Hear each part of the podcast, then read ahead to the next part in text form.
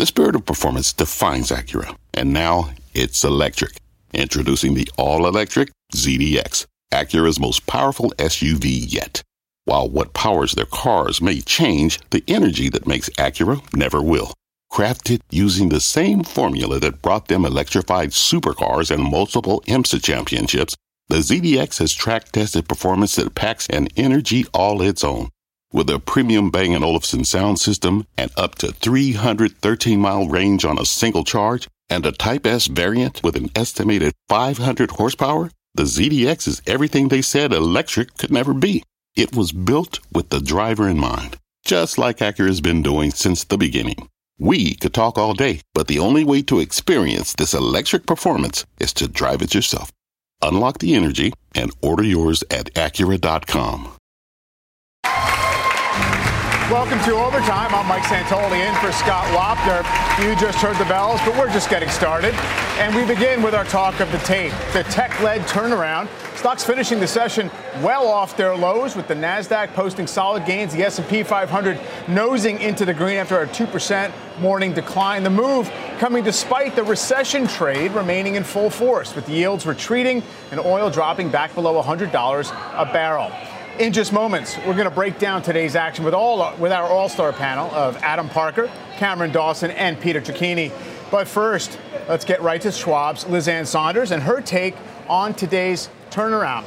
Liz Ann, uh, great to catch up with you again, and uh, real interesting uh, dynamics today, as uh, as you might expect, with this massive rotation. It seemed almost like the maximum pain trade with energy and cyclical stocks declining, the old discarded growth names uh, rebounding quite a bit. I know you sort of have a sense that we're likely already in a recession. What does it mean if that's the case for an investor looking at the at the risk reward available to us in this market?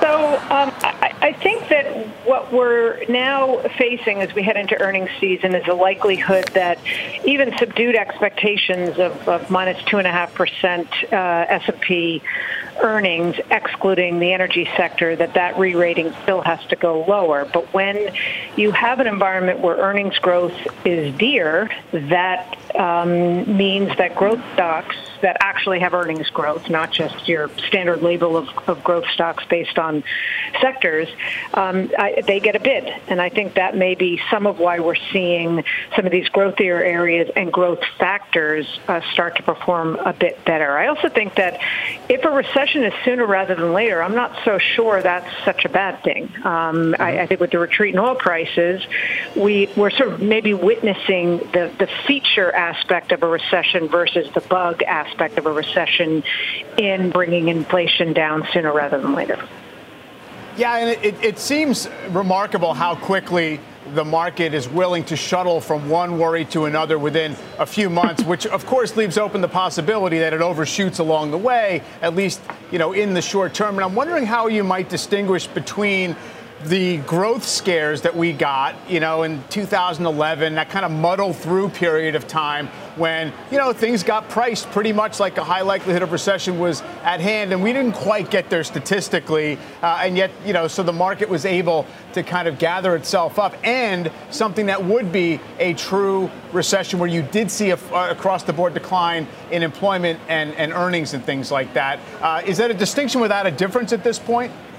Well, I think a key difference between 2011 period and the current period is the 40-year high in inflation and the fact that the Fed's in a very aggressive stance right now, seemingly with just an eye on only one mandate. And, and I think until we see a meaningful move down in inflation, their eyes will only be on the mandate, even as even as or if we start to see deterioration in the labor market. You also had the, the debt downgrades, so there were other exogenous forces at play in the 2011 sure. Uh, period. And what would you be looking for right now? Uh, I mean, obviously, credit spreads are, are, now in focus. They've not been uh, particularly friendly to equities. Uh, you've seen the, the, yield curve flatten out again. Uh, is it just about uh, kind of being patient and waiting, or are there tactical opportunities that you would advise people consider?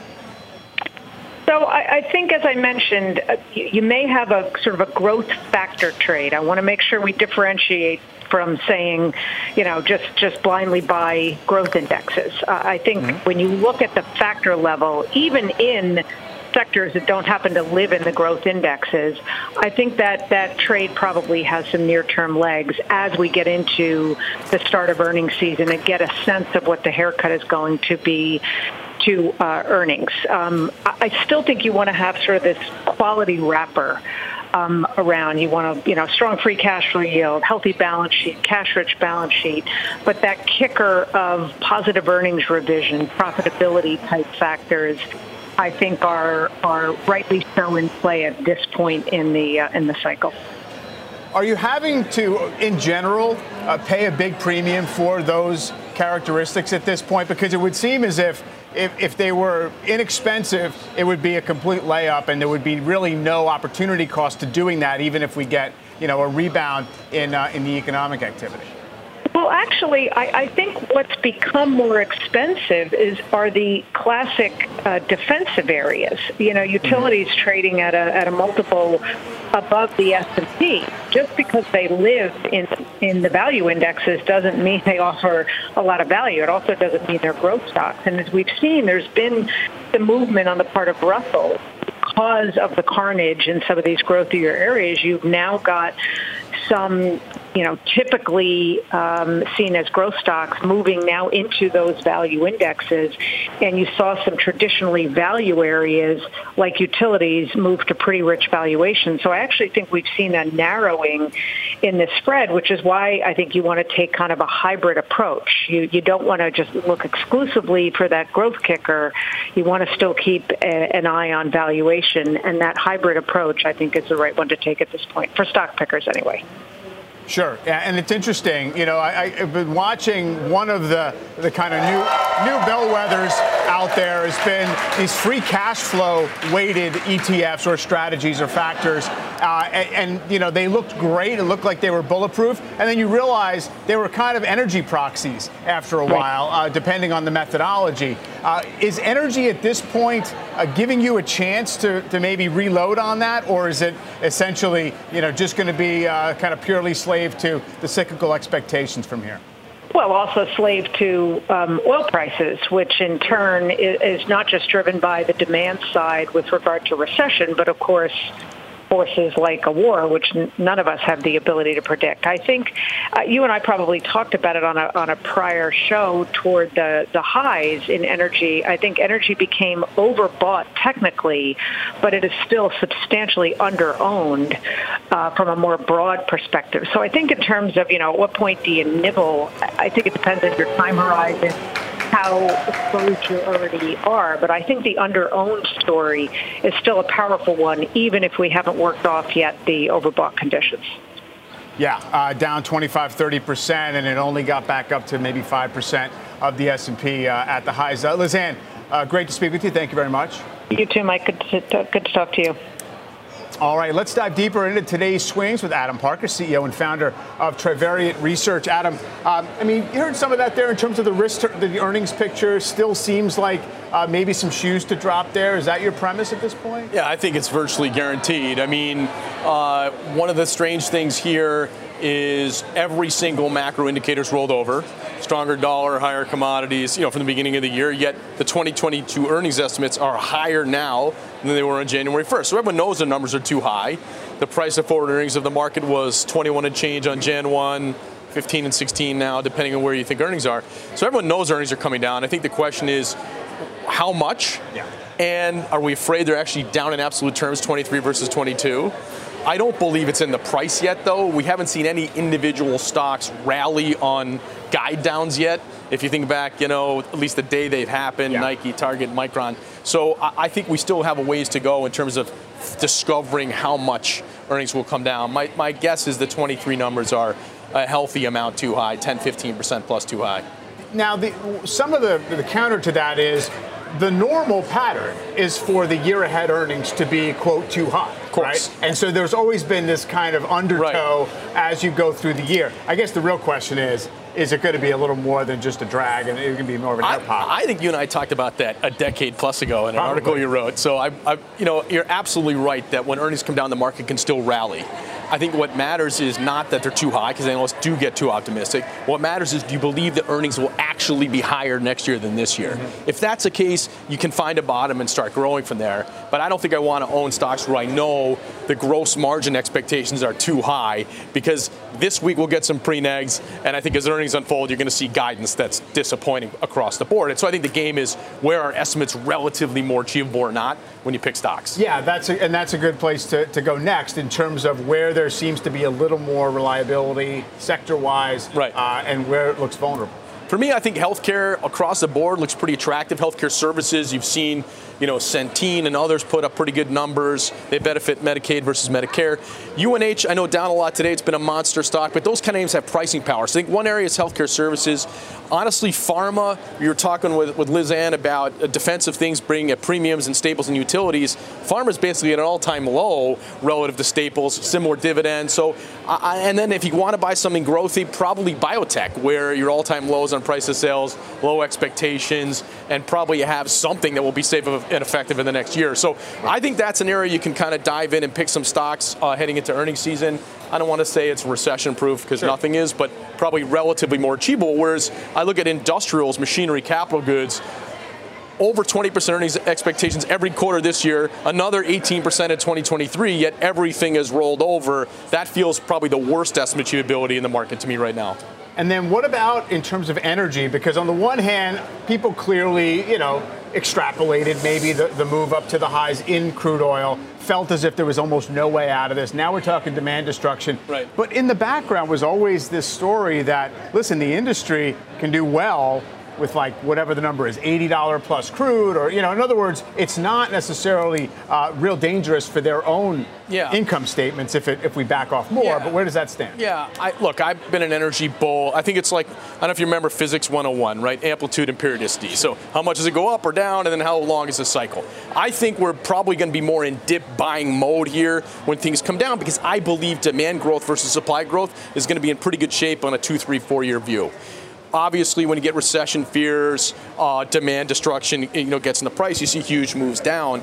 But I think what you said is right, which is these guys can make money now. They're profitable at the trough. They're generating cash flow and uh, the valuation is still pretty compelling versus history. So I think the risk reward on estimate achievability is definitely above average for energy and probably select metals as well. And when they sell off sharply like this, it makes me more interested, not want to hit the eject button like in other sectors. Right, gotcha. Well, let's uh, bring in Cameron Dawson, Chief Investment Officer at NewEdge Wealth, and Axonic Capital's Director of Research, Peter Cecchini. Uh, hello to you both. Thanks for uh, Thanks for staying uh, in the wings, Cameron. Um, I know you've been you've kind of been kind of in tune with this market in the sense of staying relatively defensive, um, a little more you know in the quality side of the uh, of the equity markets. Thinking energy was was a place to be, and feeling as if you had to wait uh, until we had confirmation of a low. Does anything about today's action uh, alter that, or put you on alert for a change in this market's character? Yeah, it is disappointing to see such an anemic bounce off of what was an oversold condition back in June when we had that absolute bloodbath in energy trading. And we had really hoped to see a more powerful rally because that would have told us that the uptrend is still intact. And so right now we have to keep energy on a really short leash because if we continue to have these anemic rallies and bigger down days, it would tell us that we need to be more inclined to be sellers of rallies instead of buyers of of dips. And that would be indicative of a market that's going from favoring late cycle cyclicals to favoring late cycle defensives like healthcare, as Adam mentioned. Because if we think of the defensive sectors, the thing that healthcare has is that it's actually the cheapest of all of the defensives. It's trading at 18 times in aggregate that compares to 21 times for, for, for, both staples and utilities. So that screens well. It's counter cyclical, it is rather defensive. And we think that the market is slowly starting to shift in that direction. Peter, um, it's tough to, to look at the action today and, and really read into it as anything but the playbook for, okay, let's get ready for a recession pretty much across all asset classes. Anything in there that you want to either fade or feel as if it's a lot, it's already kind of in the books, uh, or you, pretty much say, yeah, that's, that's the, the way to play it? Yeah, I think uh, you know it's great to see you, Mike. You know the the sort of dual analog we've been using, uh, some combination of late 2018 into early 2019 relative to QT, and relative to inflation, which we were on sort of early, uh, the 1970s. And so if you think about what happened in the 1970s, particularly relative to the oil shock, which is in fact, you know, not within the Fed's control or anyone else's for that matter, except uh, perhaps Putin's. Um, we're likely going to see something of a more significant drawdown. Now, I think what's interesting, you know, along the way you get some considerable bounces, and I actually think we're in store for one of those. Breadth for both the NYSE and the S&P uh, fell uh, considerably about two, three weeks ago. I think for the S&P, uh, only 20% of the stocks in the S&P were above their 50-day, and for the NYSE, it was about 20% um, were above their 200. And, and every time that happens, even even in the depths of a sell-off, you tend to get something of a rebound. So I actually think we're going to see an expansion of breadth, and some of the beaten down sort of value cyclicals are going to get a little bit of a bid here. But it's clearly still a sell the market rally. And outside of equities, which I think is important uh, to mention, you know, they're not the only game in town. Uh, you know, we're a structured product specialist with uh, a penchant for, you know, multifamily, and we have an interval fund that investors can buy. And that tends to be a very defensive place to, to be uh, in the kind of economic environment that we foresee. You know, uh, Cameron, uh, Peter talking about some historical analogs. If you look at just some of the, the momentum, the positioning, the tactical indicators, whether it's you know two straight 10% down quarters, it's it's you know how some of the sentiment readings have looked. Uh, a lot of the stuff that shows you the magnitude of downside we've had in a relatively short period of time. A lot of the historical pattern work says, well, generally that improves your forward returns unless it's 08 or unless it's 02. In other words, unless it's kind of a multi-year, uh, you know, compound bear market with a, a, significant corporate recession alongside of it. Uh, would you say that that's the, the binary we're looking at right here, or is there somewhere in the middle uh, that, that we might be uh, occupying? Well, you said the most operative word, which is a corporate recession or some kind of debt crisis. That really is the arbiter between do we have a kind of drawdown that looks to be in that 30% range, which is the average for recessions, or something that looks closer to down 50%, which is what we saw back in the early 2000s in 08, where we had two debt crises. And so if we don't see a debt crisis, we think that we could start to find some value around that 34, 3500 level because that's what gets us back to the pre-COVID highs. We will have round tripped all of this COVID froth. We could undershoot from there. That's still very possible. As you mentioned, if you look at some of these shorter term indicators or breadth and, and things like sentiment, yes, they do look rather poor. But if we look at positioning, it still remains really long all year long, we've been saying we need to watch what investors do, not what they say. We've been bearish all year on that AAII sentiment survey, and yet people haven't been selling. They're just starting to sell, but they're still at about 65% allocation to equities on a retail side. That went down to 45% back in the 2000s and 08. So there's likely some more selling to happen, some more shaking out to happen, really before we can find that really meaningful bottom. But once we get to that 34, 3500 level, we look out a year, two years, we think even if that's not the ultimate low, we're creating some really interesting value there. Yeah, I mean, 35 is also, Adam, um, exactly unwinding half of the, the rally from the low in, in 2020 to the high that we just got in January. So, I mean, there's a lot of reasons to think that that has some gravitational pull. But what's your what's your thought on, on how we should be thinking about putting this in context of history? Well, we studied 100 years of daily returns for the S&P in a recent note. Uh, we've had um, 25 sell-offs of 10% or more, seven of 30% or more, mm-hmm. peak to trough. So the seven, three in in our kind of investable lifetime, which were you know TMT financial crisis and COVID. I don't think we're set up for you fear about an earnings collapse the magnitude of those three. So mentally, I was sort of thinking 30% or more would be kind of a lot. And, you know, the hard part for us is going to be the multiple, but I don't think we'll get there. So maybe that means 10% more down and 30% more up over a couple year view. And that's probably the risk reward. But I just don't think you want to buy individual stocks when they're about to guide down massively. I need some evidence that they won't. I'm not as much of a fan on the short term calls around bull bear and stuff because it's hard for me to assign predictive value of that. So I think the sentiment is always a little bit trickier to get at. I think we look out um, you know, 12, 18, 24 months, the market will be higher. It's context, yeah. not not catalyst sentiment. Yeah. Uh, quickly, Peter, just you mentioned you know structured products as a as kind of an avenue. What about in general? Uh, you know, higher grade fixed income. Is there any cushion being built into yields at these levels yet? Well, obviously, a great follow-on question to whether or not we're going to see another leg down in the equity markets. Because, yeah. you know, look, if we if we see the kind of recession that we're you know that we're expecting, um, at, at let's call it 550 to 600 on high yield spreads, you would expect them to blow out to about 1,000 or 1,200, and that typically doesn't happen. Mike, uh, you know, in the studies we've done, until you really start to see the trailing default rates start to pick up just a little bit, and so the expectation becomes uh, a little bit different relative to how fixed income investors are thinking. It's it, it shifts from how much yield am I getting to oh my gosh, am I going to get repaid? And we haven't quite gotten to that change in mindset yet. And I think that's really going to be a tell as to whether or not um, we get that that additional that second leg of widening in high yield. And relative to investment grade, I think we are going to see fallen angels. But the maturity wall is not massive. Only about 7% right. of high yield names mature over the next you know 18 months. But I think you're going to start to see coupon defaults on, on, mar- on margin compression. Yeah, uh, that's right. The maturity wall, not a lot of uh, companies need to refinance right away, but some of them will. So we'll see how that goes. Uh, Peter, Cameron, Adam, thanks very much. Sure. Appreciate it. Good to see you. Mike. All right, don't go anywhere. We're all over this volatile day on Wall Street. Coming up, what today's action means for your money long term, plus our most valuable pick. A top analyst getting bullish on Tesla, while a lot of Wall Street has started pulling back on the name. He makes his case after the break. Overtime was back in two.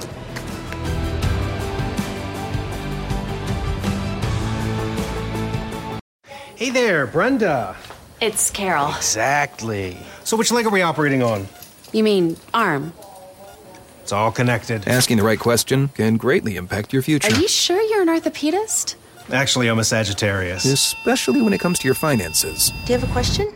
Are you a certified financial planner? Yes, I'm a CFP professional. CFP professionals are committed to acting in your best interest. That's why it's gotta be a CFP. Find your CFP professional at letsmakeaplan.org. What does it mean to be rich? Is it having more stories to share or time to give? Is it being able to keep your loved ones close or travel somewhere far away?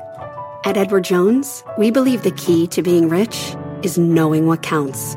Your dedicated financial advisor will take a comprehensive approach to your financial strategy to help support what truly matters to you. EdwardJones.com slash find your rich. Edward Jones, member SIPC. We are back in overtime. Deutsche Bank reiterating its bull case for Tesla in a new note today, despite a lot of other firms pulling back on the stock. Joining us to break down today's most valuable pick, the analyst behind that call, Emmanuel Rosner. He's the lead auto and auto technology analyst at Deutsche Bank. Emmanuel, good to have you with us. Um, talk about Tesla here. I mean, clearly the market had uh, sort of revised lower its own expectations, seemingly, for what uh, Tesla was going to have in the way of deliveries and maybe the outlook, just given what's happened with the stock. So, how does the quarter shape up, and what does it tell you about the rest of the year? Yeah, thank you so much for having me. Um, so, yeah, I think a lot of the concern around Tesla have been around the ability to produce, so essentially the supply side. Some of the weakness we've seen in the second quarter was highly predictable. It was basically the result of COVID shutdowns in Shanghai. And so were the numbers that the uh, Tesla delivered in the quarter were actually better than we had expected and bang in line with what the street was essentially looking for. So pretty robust execution despite those challenges. The reason we remain bullish and actually we feel it's a good opportunity now is really looking forward. As part of its press release, um, Tesla essentially said June was the best quarter, the best, the best months in, in history from a production point of view. That means that it's really lapping some of these production issues. China is back on track. The other, you know, factories are on track. And therefore, I think the second half we actually looked uh, particularly strong. The company is on uh, right now retooling Shanghai to even boost capacity by another 300,000 units. It's also you know boosting the number of shifts in Berlin. We believe the second half could actually be quite strong, and then some more in 2023 big picture, I, I assume based on what you said, is that you still believe that fundamentally Tesla is mostly constrained by supply. In other words, we don't have to be concerned about the pace of demand, even if we're all looking for uh, a potential recession in, in, parts of the world uh, coming up? Obviously, it's a very important question. So based on existing data, we could track essentially the wait times, you know, to get your car. If you place a reservation, when would you get your, your Tesla?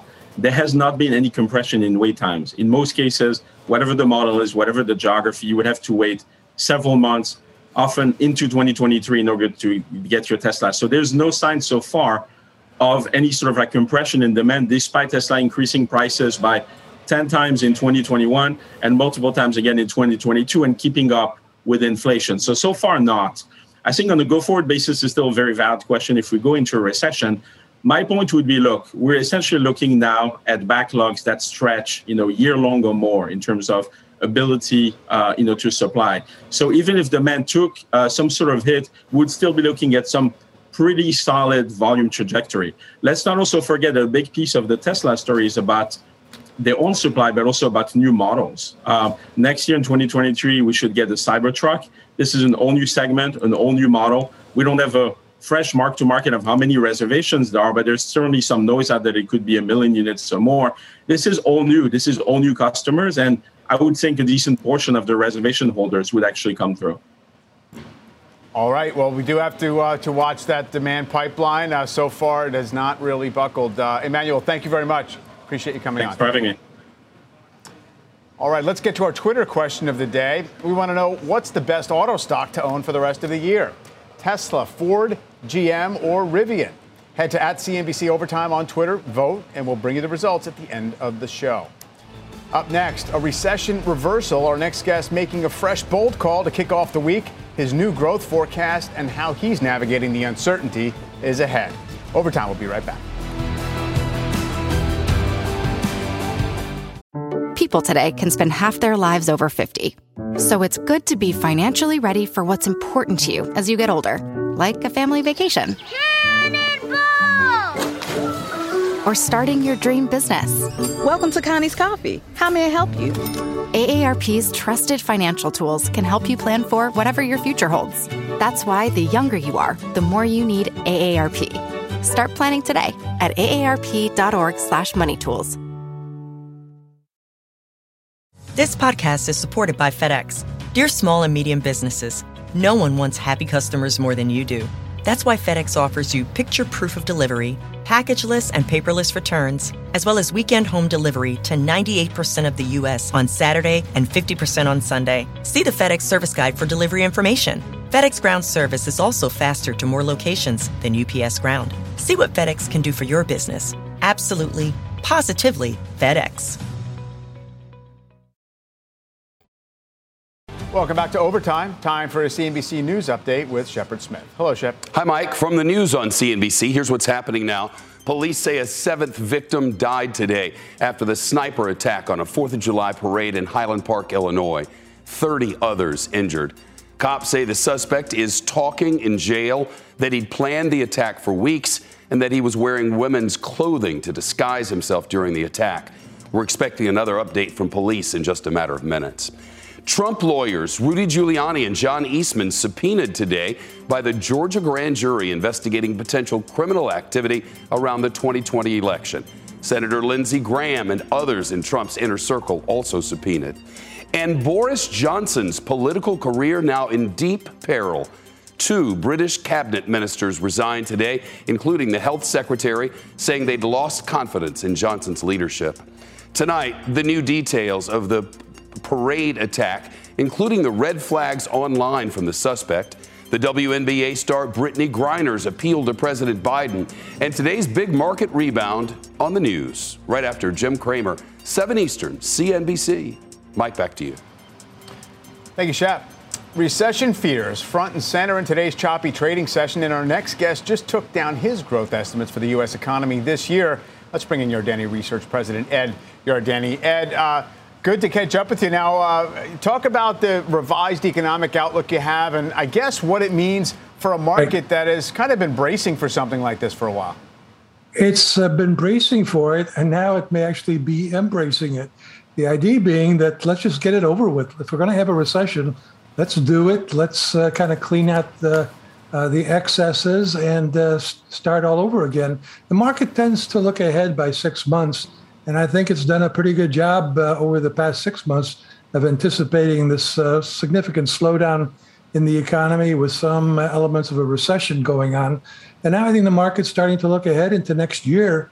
And uh, that could very well be a recovery year from whatever this recessionary environment turns out to be. You know, we're, we're all kind of doing a Hamlet uh, recession to be or not to be. Uh, I'm, I'm kind of thinking that there's going to be a mild recession. So, a mild recession um, in real terms, obviously, we still do have nominal growth that's pretty high because of it, inflation being where it is. But what do you actually expect in terms of, let's say, second quarter GDP? And is that going to be the end uh, of the contraction, do you think? Well, I'll go with the Atlanta Fed's tracking model, which currently is seeing a 2% annualized uh, decline in real GDP. And I think we could have uh, a similar decline in the second half of the year. It looks as though the consumers are very depressed about inflation. They've uh, uh, realized that uh, prices are going up as fast as wages, in some instances, faster than wages. And so that's been depressing. And it's meant that their purchasing power has been eroded by inflation. I do think that inflation is going to be moderating, but it's going to take some time this, this year and next year. And I think in the interim, uh, we're also going to continue to have what certainly looks like a housing recession. That's been one of the biggest weaknesses in the economy in the in, in the second quarter. And then I'm also seeing some signs of capital spending is slowing down. Yeah, I mean, it's it's uh, it's certainly the case that the market is always itchy to look ahead to the next Correct. turn. I just wonder, uh, is it is it almost, you know, too cute that it gets to this moment where, okay, guess what? We've been in a recession for two quarters, and that's the worst it gets. We don't have to live through the earnings downgrades. And by the way, the Fed's going to also become maybe less hawkish because of what's already gone on in the markets. Yeah, yeah I, I think uh, some of that is wishful thinking. Some of it is, is a possibility. Uh, but I think uh, I think the Fed is still committed to and has to uh, increase the Fed funds rate in uh, this month, at the end of the month, by 75 basis points. And I think they're still going to go ahead and do uh, 75 basis points in September. Uh, remember, the Fed keeps uh, repeating that they want to get inflation down to 2%.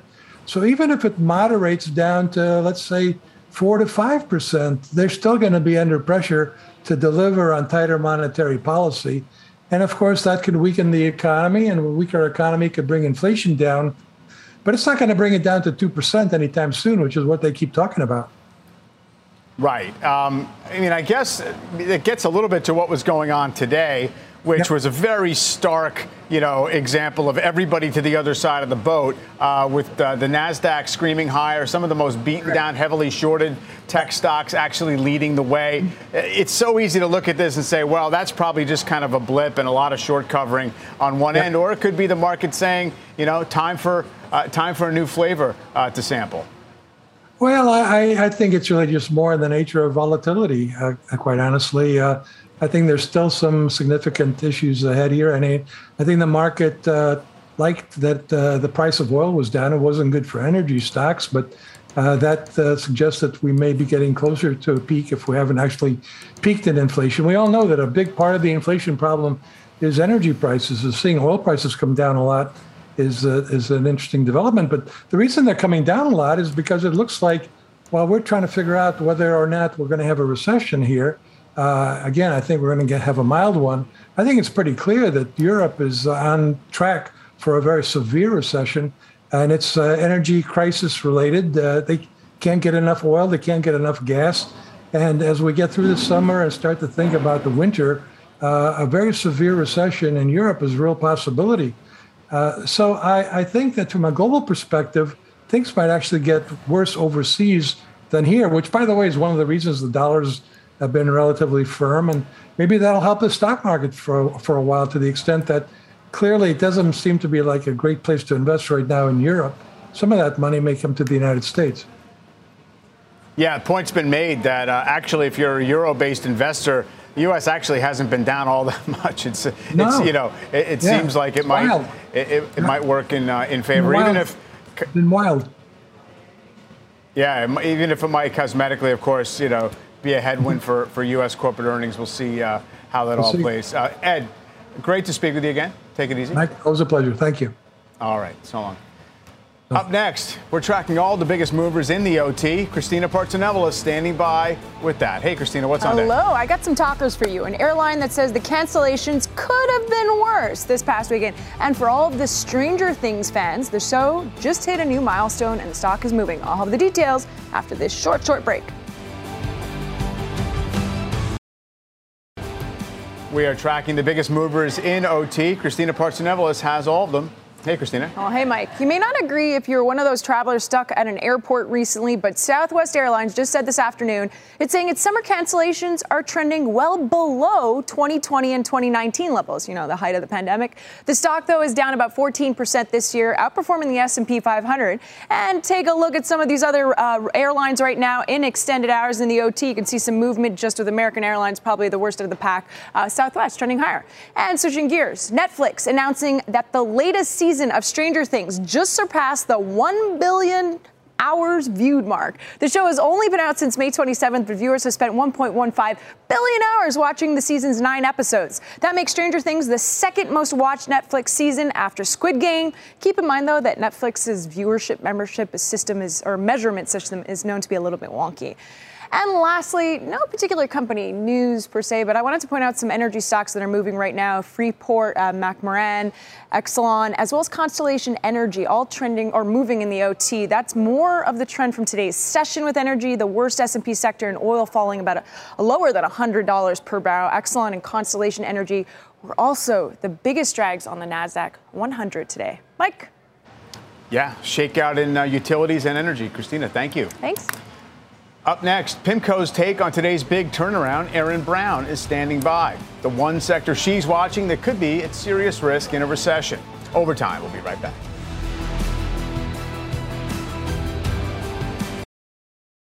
We are back in overtime. Stocks making a big about face on Wall Street today, even as recession fears remain front and center. And our next guest is sounding the alarm on one sector if we do tip in that direction. Joining me now at Post 9 is Erin Browne, Portfolio Manager of Multi Asset Strategies at PIMCO. Erin, good to see you. Nice to see you.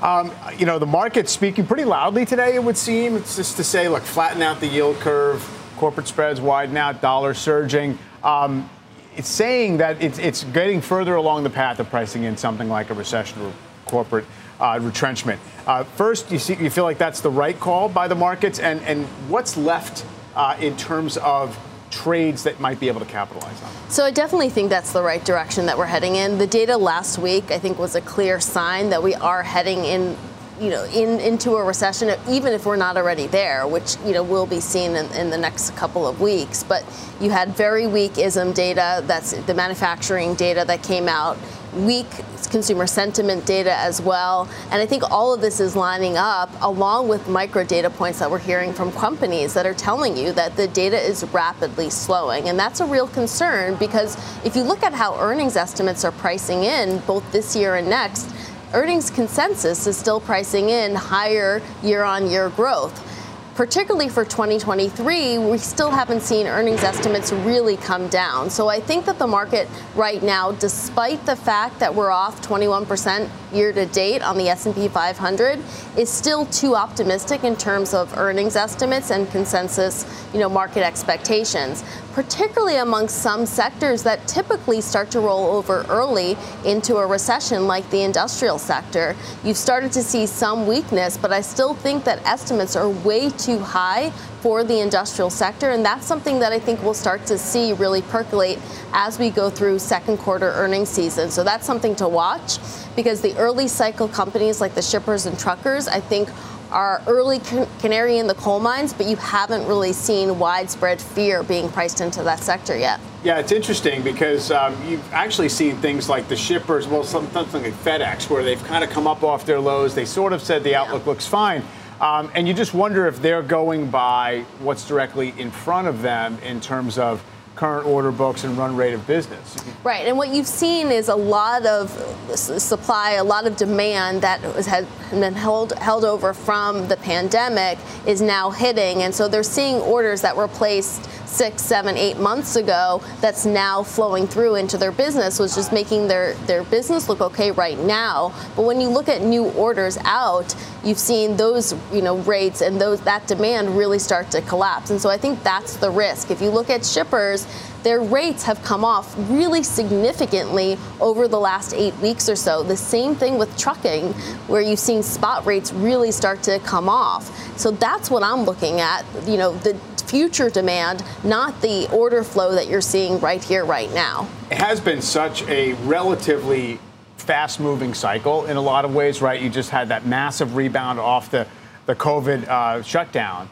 And then now this recoil back from it. And I just wonder how long it has to play out. Obviously, if you're talking about 2023 earnings, we should be, you know, kind of trading off of those now, right? I mean, we're in the second half of the year. Uh, but I just wonder if there's any wrinkles in the story based on the fact that you're now seeing those shipping rates come down, oil prices coming down, the things we thought we wanted to wish for four months ago are coming true, and yet it's it's treated as bad news. Does that take any of the pressure off the economy? You know, I don't think it does because you look at a company like Nike that pre-announced negatively last week, and they're still seeing shortages, challenges from the pandemic holding over, which is impacting their gross margins that's still occurring in the same environment where demand's coming off. So you still have margins under pressure because of higher input costs at the same time where you have demand rapidly slowing. And that's not a good environment for earnings or for owning stocks right now. You know, the markets have also sort of uh, resumed pricing in this Fed roller coaster, right? Now it seems like, okay, they're going to have to keep tightening through this year, but then maybe uh, projecting three quarters of a percentage point of cuts after that, thereabouts, into, you know, the second half of next year. Um, obviously, it's a, it's a quite a trick to pull off without having a recession intervening. Uh, do you think that's now the plausible path? I think that that is the plausible path right now. For this year, the market's still pricing in about 163 basis points of hikes. And like you said, they're pricing in about two cuts next year. So the market right now is telling you that they think that the Fed is going to likely sort of over tighten through the neutral rate this year and then have to cut next year, which is basically telling you that the market's, you know, at least the fixed income market is starting to price in if not a recession, much slower growth next year. Yeah. And, you know, potentially that creates opportunity for mistakes or over tightening. Yeah, it seems like there's not a lot of margin for error, if nothing else. Would you expect employment to have a significant erosion as well as part of that picture? Because that's been a, another one of those yeah, but stories because it's been so tight, labor market. And you, I think that's what's going to be the key thing to watch, particularly as we come into the end of the week with the payroll report. You've started to see on the margins corporates talking about pulling back and hiring. You've seen it from Tesla, you've seen it from Facebook, you've seen it from a large, a lot of the large cap tech companies that were, you know, significant drivers of the hiring frenzy over the last 18 months. And now they're really starting to pull back and retrench on hiring that's I think going to be the key thing to watch. I don't think that you're going to see it in this week's payroll report. I still think you're going to see a solid number, albeit a slowdown from what we've seen in, over the last six months. Um, but that is going to be the key thing, particularly as we look at wage data to see if that's starting to slow. We're still in this environment, though, where there's a sort of dichotomy where the jobs that companies really want to hire for, you know, they're still hard to hire. Uh, but we're you know there and but the, there's still a lot of people there that, that, that's creating a lot of tightness in the labor markets. But so we're still in this sort of pandemic period where there's a challenge in hiring the right people for the right jobs. So but where I do expect to see a slowdown over the next couple of months. Yeah and then you have as you said these big tech companies that just kind of binged on workers and now they're trying to figure out what the right number is. Uh, Erin great to speak to you. Thank you up next, trading the volatility, how you can best protect your portfolio. That is our two minute drill next.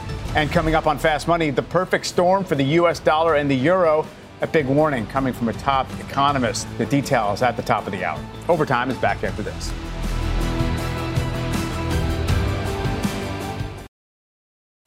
Last call to weigh in on our Twitter question. We want to know what's the best auto stock to own for the rest of the year. Tesla, Ford, GM, or Rivian? Head to at CNBC Overtime on Twitter to vote. We'll bring you the results plus our two minute drill after this quick break. Let's get the results of our Twitter question. We asked what's the best auto stock to own for the rest of the year? Most of you saying Tesla, 51% of the vote. Of the vote, only 8% betting on Rivian. That means uh, Ford and GM shared just about 40% of the vote. Time now for the two-minute drill. Let's bring in TD Ameritrade's head trading strategist, Shawn Cruz. Uh, Shawn, great to catch you on a, on a day like today where it was just kind of a, a complete whipsaw in terms of what had been working and what started to work uh, with this session this afternoon, especially the ARK uh, complex up double digits, uh, the energy, the momentum leader of the year, uh, falling out of bed. Do you see any real changes that might last in terms of you know trader behavior here, or is it just kind of uh, you know vibrations in a bear market? I think this is more vibrations in a bear market. And I was looking at some of the internals of what's going on today, not only the number of issues that are advancing versus declining, but also some of the volume that's behind it.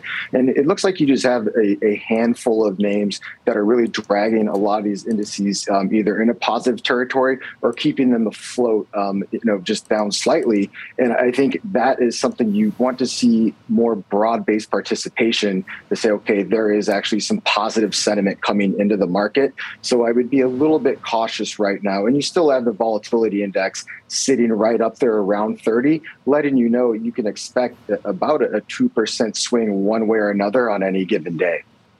Yeah, there's no doubt. I mean, the market is in this uneasy spot with the with the VIX where it is. On the other hand, you got the Nasdaq down at the 30% level, trying to gain some traction. So you think there might be any more life in that uh, that kind of counter trend move?